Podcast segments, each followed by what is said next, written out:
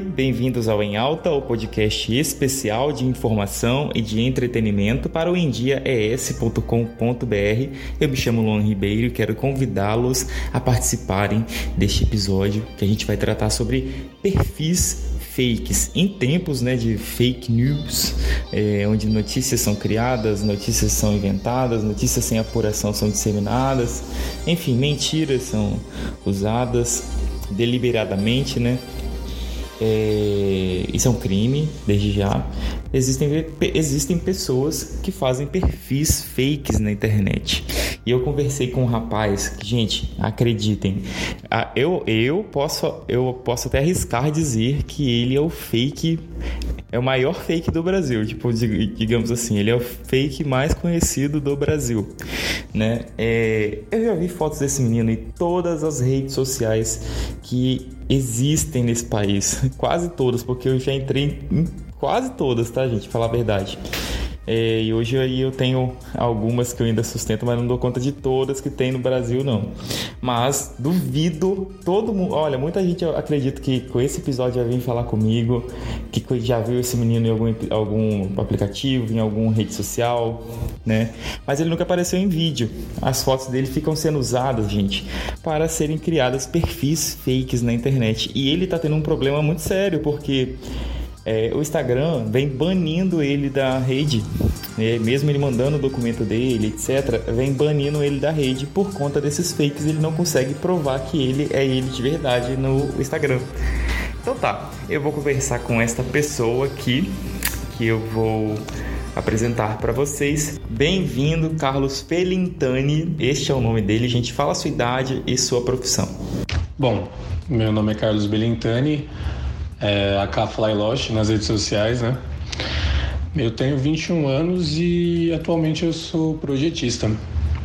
Sim, o pessoa que possivelmente deve possuir mais fakes no Brasil é apenas um proletariado. Tô comentando isso até porque tipo muitas pessoas me mandam mensagem falando: "Ah, você é modelo, você fez alguma coisa?" Não, gente, eu só postei foto e trabalho assim, estudo, tudo mais. Quando foi que você teve a sua primeira rede social? Qual foi essa rede? A minha primeira rede social foi o Orkut, mas a rede social que eu mexi mesmo foi o, foi o Facebook. Eu, eu comecei a mexer no Facebook lá em meados de 2010, 11, acho que foi por aí. Foi bem nessa época, assim. E em que momento você teve, assim, tomou conhecimento de que as suas fotos estavam sendo usadas para a criação de perfis falsos na internet?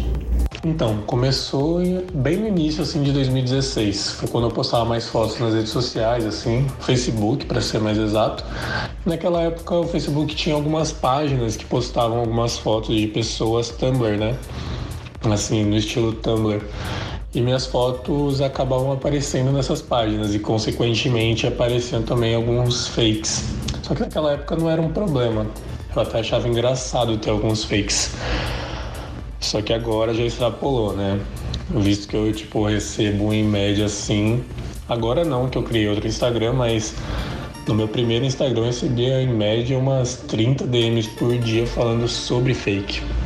Carlos, você já sofreu algum problema causado por esses fakes? Você pode dar alguns exemplos?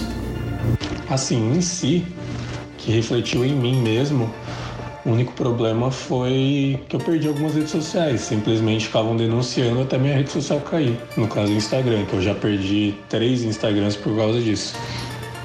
É, mesmo mandando documentação pro, pro Instagram e tudo mais, o suporte eu achei super falho, aliás é, nesse, nesse quesito.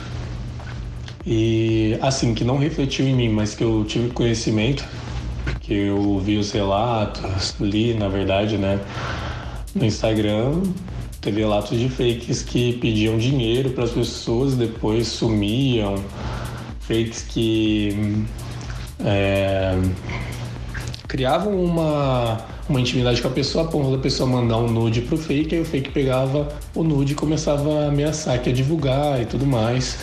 Se a pessoa não mandasse mais fotos ou mandasse dinheiro, alguma coisa do tipo.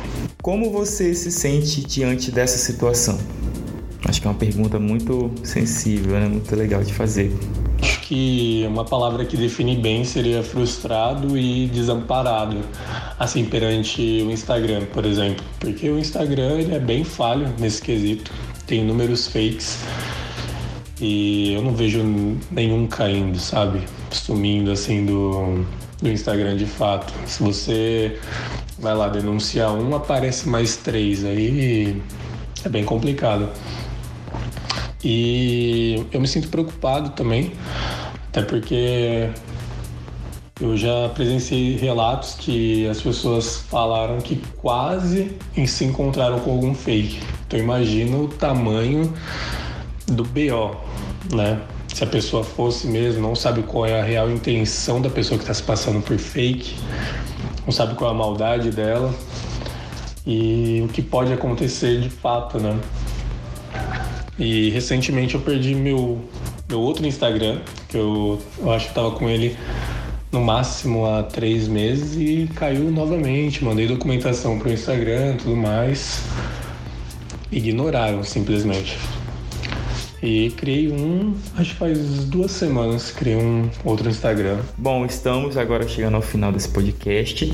É, assunto muito pertinente, importante, né, tratar. Então deixa aí pra gente uma mensagem, é uma mensagem para as pessoas, principalmente as que fazem uso de fakes, né? E você pode também deixar os seus contatos aí, se tiver algum arroba que tá valendo, tá bom para as pessoas te conhecerem, passarem a seguir o perfil certo. Gente, no, no Twitter ele mantém a conta dele. Enfim, quem quiser se aprofundar, conhecer um pouco mais da vida dele, tá bom? Segue ele lá. A mensagem que eu deixo seria pro pessoal parar realmente de, de criar fakes, porque muita gente acaba sofrendo com isso e eu pensei que seria um problema que não refletiria em mim de fato.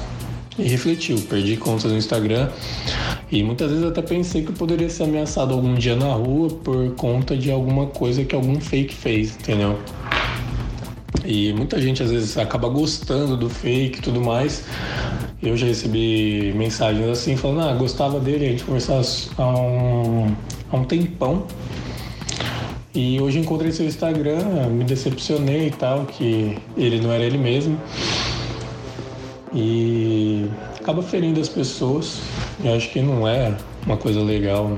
A gente tá querendo fazer realmente maldade. Eu acho que as redes sociais assim, o Instagram e até mesmo o Tinder, porque o Tinder, pelo que eu entendi esses dias, estava conversando com uma amiga minha, o Tinder tem aquele dispositivo que, que de segurança que ele consegue realmente ver se você é você mesmo, né? Fazer aquele aquele Face ID, né? Não sei muito bem explicar isso. E eu encontrei fake verificado no Tinder, assim, o pessoal me mandava print sobre isso. E mostra o quão falho ainda são as redes sociais perante isso. Acho que elas teriam que tomar uma atitude diferente em vista que em vista aos problemas que os problemas decorrentes que aparecem. Eu acho que é isso. Muito obrigado, viu, Luan? Gente, esse eu acho que é o quarto episódio, né? Quarto episódio do Em Alta no ano, no ano de 2021.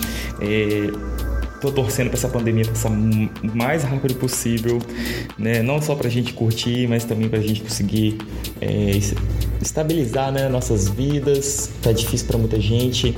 Vamos seguindo firmes e fortes. Sejam corajosos, tá bom? Um abraço. Ah, não deixe de ouvir este e outros podcasts, tem vídeos lá no arroba NDES, no site, no site nds.com.br. E é isso, um grande abraço, obrigado por ouvir até aqui.